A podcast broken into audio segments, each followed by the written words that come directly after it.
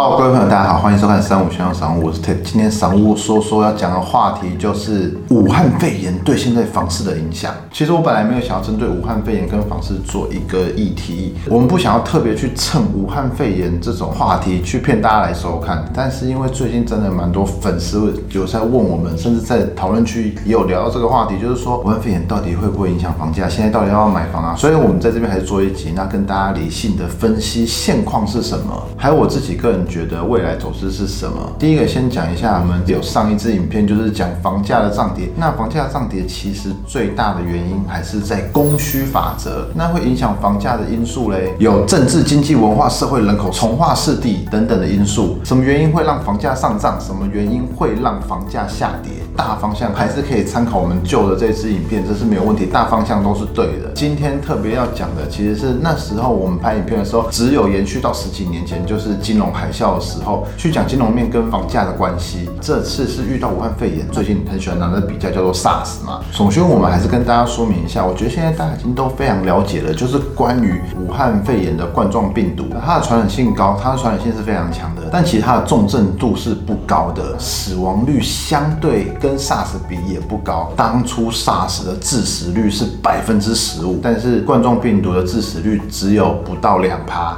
SARS 影响房价是短期的，它不是很长的。从事公开是在内地的广东，过了一小段时间才传到台湾。股市的部分是一直到了和平医院封院的时候，是荡到最谷底的。那时候房市也是跌到几乎最谷底。可是哦，才经过可能不到半年的时间吧，慢慢这个疫情开始冷却之后，房市又开始复苏了。所以到了第三季后期到第四季，房市又马上冲回来了。那是十七年前哦，现在是二零二零年，那是二零零三年发生。的事情，经过第一次的 SARS 事件以后，台湾人对于防疫这件事情也已经有了一次的经验。关于卫生啊、防疫，还有医学知识，包含资讯传播的媒介，各个方面都是大进展。所以整体来说，我觉得这一次会影响房价的几率是偏小的。它就算有跌幅的话，它也是蛮小的跌幅。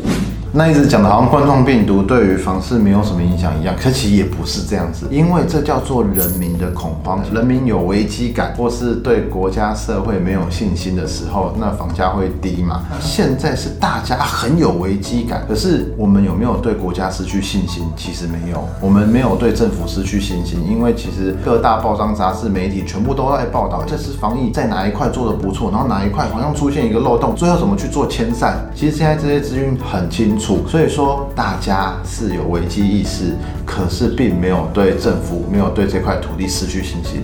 再来就是病毒死亡率没有当初 SARS 来的这么恐怖，影响最大应该是大家会开始比较少去公共场所。如果在内地工作的台干几乎都不用回去了嘛。其实包括我自己很多同学，就是两岸跑的，他们现在都不敢出境啊。包含有一些旅游的地方也禁止去旅游了啊。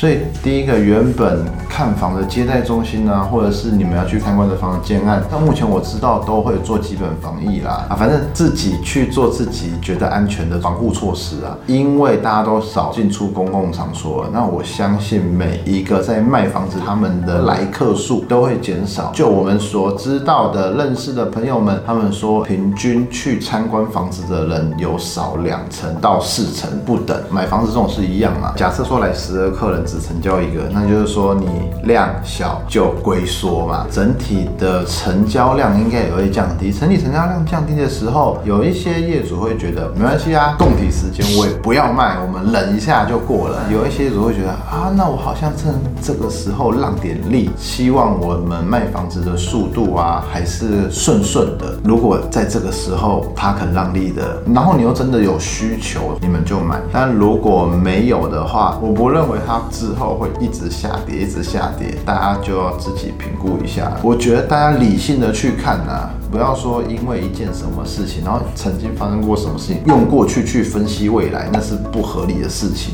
不过我们还是抓准供需原则嘛，供给还是那么大，但是需求变小了，客户数变少了，这些种种都会有一些些影响。那短期的市场萎缩，需求下降，这已经是不争的事实了。可是我们中长期来看，刚性需求还是强的。所以，如果在这边讲，我觉得最快两三个月就有可能会回稳。那最慢拖到半年，除非在这过程之中又有什么重大的引擎爆发。反正现在我觉得我讲的这个影片，好像大家还是以观望为主。其实我说真的，一边买方一边卖方，消费者在观望，其实建设公司也在观望，因为他生意还是想要做啊，他也是想要卖到高价。如果他三个月不成交，有没有心很痛？可能不会。如果是这种情况下的话，他可能跟你撑三个月，可能跟你撑半年都有可能。大家就不要急着下手，但是如果有让利的话，就大家各自看自己的能力所不过我还是相信，在这个时候刻意去做促销的话，也可能会造成还不错的买气，因为台湾人还是太喜欢买房子了啦。那这边顺便业配植入一下，如果盖房子建设公司的朋友们，你们发现去看房子的人变少，客人变少的话，欢迎跟我们配合，我们帮你们线上赏屋，大家就可以不用出门就可以看房子啦。那请各大建商联络我们，而且我们拍影片二十四小时都有人帮你再介绍你的房子。啊，趁火打劫啊，不然讲上我要打劫，哎，我们打劫的是奸商，不是消费者。